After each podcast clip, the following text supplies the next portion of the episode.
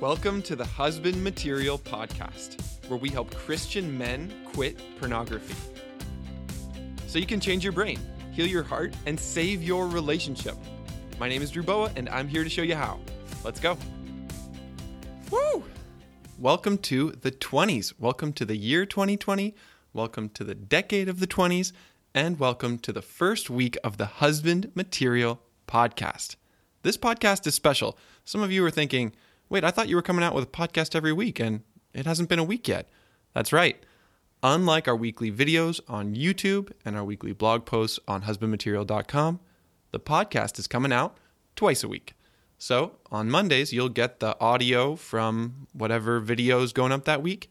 And later on, you will get a special episode, a little bit more personal, a little bit more casual, just me, uncut, unfiltered, talking a little bit more about my story, about fun stuff, and whatever has been coming up for people this week. So, this week I'm going to give you an update on how people have been responding, and I'm going to give you a little bit of the vision for this thing. So, this podcast is a place where Christian men can get inspiration and instruction to quit porn. And for some of you, I know that is your prayer for 2020. You're disappointed because you thought you would have been done with this habit, at least in the last decade. And so to be bringing a problem with porn into 2020 just feels intolerable. And you want to quit, but you've tried some shallow solutions that didn't work, or some things that got a little deeper, but for some reason you're still struggling. I know a lot of you are wanting to make a New Year's resolution this year that 2020, this year, this decade, is going to be porn free. And first of all, I want to say I honor you and I respect you. That took a lot of courage. And to make that intention, that's a good thing. And also, I don't believe in New Year's resolutions because it always seems to feed this mindset of performance, of perfectionism, which is based on shame. I have to quit porn so that I can be good enough for God, for another person, for myself. I I need to buckle down, constrain myself, control my behavior. And guys, that kind of stress just feeds you right back into the cycle of sexual addiction. So, rather than a New Year's resolution, what if this year you did something different? I want to tell you about something a little bit fun that my family does. My wife and I have been doing it. We've been married for almost four years now, and we have a tradition called New Year's Predictions. I got it from my friend Brock New. So, New Year's predictions means at the beginning of the year, rather than make a resolution, which you have to try really hard to complete, a prediction is just a guess about what's going to happen. And we make 10 every year. So, this last year, I got seven and a half out of 10 predictions right. She got eight out of 10 predictions right. So, she just barely beat me. If you're wondering about the half, that was a technicality. Um, still a little bit disputed right now, but anyways, so we make predictions. And actually, one of my predictions for this year is that we will have our third child. And that's a big deal, not only because it means my wife would have to get pregnant in the next couple months for that to be even possible. It's also a big deal because this last year, we had a child who was born, and four hours later, he died. And that happened in May and his name was Josiah. And so it's been a grieving process. In the summer, I took a few months off of online coaching, and my wife took off her work for maternity leave without a baby to hold. And 2019 was a really hard year for us. And so in 2020, I'm choosing to hope. I'm choosing to risk and everything inside of me is afraid that it'll happen again. And yet, we uh, we're at a place where we want another child, not to replace Josiah, but to add another child to our family. And that's a prediction that I have for this year. It's it's a hope, it's a wish. And another prediction I have for this year is that husband material will be successful enough and make enough money so that my wife will be able to quit her job if she wants to. Some of you know that for the last couple years, I've been a stay at home dad. I've been the primary caregiver for our daughter. And this year, I'm moving a lot more into work, and I want this work to provide. I want it to provide value for you, the listener, and I want it to provide value for my family. So that's another one of my predictions. I have a specific number that I'm trying to reach, um, but I'm not going to tell you what it is. I'll, I'll tell you if it happens at the end of the year. So maybe, maybe freedom from porn doesn't have to be a resolution for you. Maybe it could be a prediction.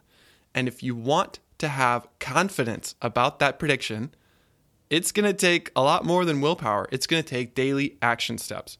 And this week on the Husband Material Weekly video, I gave you five action steps that you can take today using your phone. And the action step that everyone has been talking about is number two call a friend. Like when you are sexually triggered, tempted, your urges are through the roof, that's the moment when you need to reach out, call a friend, and ask for help, ask for prayer, ask for support, ask for the gospel to be preached specifically to you in that moment. And man, that is so powerful. That's been a huge part of my healing. And I can think of so many guys who were there for me at 12 a.m., at 2 a.m., when I was super tempted to watch porn, and talking to them got me through. This Christmas break, I watched Star Wars, and Star Wars had some great wisdom that applies directly to this. The fighter pilot Poe Dameron says, The enemy wins by making us think we're alone. And that is so true for Star Wars and for sexual recovery, for trying to quit porn. The enemy wins by making you think that you are alone. And part of the purpose of this podcast is to show you hey, you're not alone. There are more of us. There are dozens of us, dozens. No, there are more than dozens. Guys, you're not alone. I'm here with you. Your brothers in Christ are here with you. And part of the goal is to connect you. So, calling a friend is the way that we win to find out, hey, I'm not alone. And scientifically, if I wanted to get really technical on this with you, I would say that's because sexual addiction is an attachment based intimacy disorder. To put it more simply, you can't do it alone. You need deep relationship. You were wounded in relationship, you need to be healed in relationship. So, calling a friend is the one that people have been saying, yes, that's what I want to do more of this year, or that's what helped me break free. And I know for some of you, that sounds really simple and elementary, and you're like, yeah, yeah, yeah, I've heard that all before. Are you doing it though? Be honest with yourself. When's the last time you called a friend, not after you sexually acted out and texted them saying, hey, I messed up, I fell again? When was the last time in the middle of your struggle and need and you felt like, okay, I'm to watch porn or I'm to resist and I don't feel like I can resist? When's the last time you called a friend when you were in that situation? Because in that moment, that's when the enemy is trying to get you to think you're alone. So it's really simple, and yet it's really hard to do. Some people talk about the 500 pound phone because it's so hard to pick up that phone and actually make the call. Like if it's midnight and you're thinking to yourself, well, I don't want to annoy my friend and he's probably asleep anyway. And oh, maybe I can do it on my own. Maybe I don't need to call him. That is exactly what feeds isolation that's a losing battle, my friend. So, this year I challenge you what if you had a weekly phone call with a trusted ally? And then when you were tempted sexually, you call him. Simple, right? I think if you made that a daily action step you can take, you would see way more results than making this far reaching resolution that I'm not going to look at porn this year.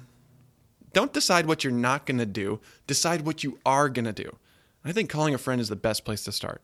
I've also given you some other options you can do with your phone, like join a group so that you can find an ally to call a friend. You could take a course. You could take a course with a buddy. You could hire a professional like me. I think if you did any of those actions, that's going to get you so much farther than even the most powerful and heartfelt resolution. So, you have some action steps, my friend. I challenge you to just take one action, a simple action every day. Whether it's calling a friend or if you're going through a course, go through a lesson that day. And one more thing I've been seeing some stuff on social media, people saying, like, yeah, you could be completely pure this year.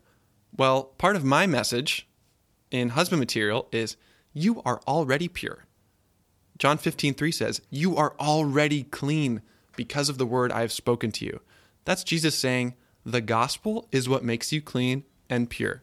That's why I end every episode saying, You are God's beloved Son. In you, He is well pleased. That's already true of you this year. So, why don't you take some actions that will help you live like it's true? I feel like that's the best way to start 2020. That's the best way to start this decade. And that's how I want to start this podcast.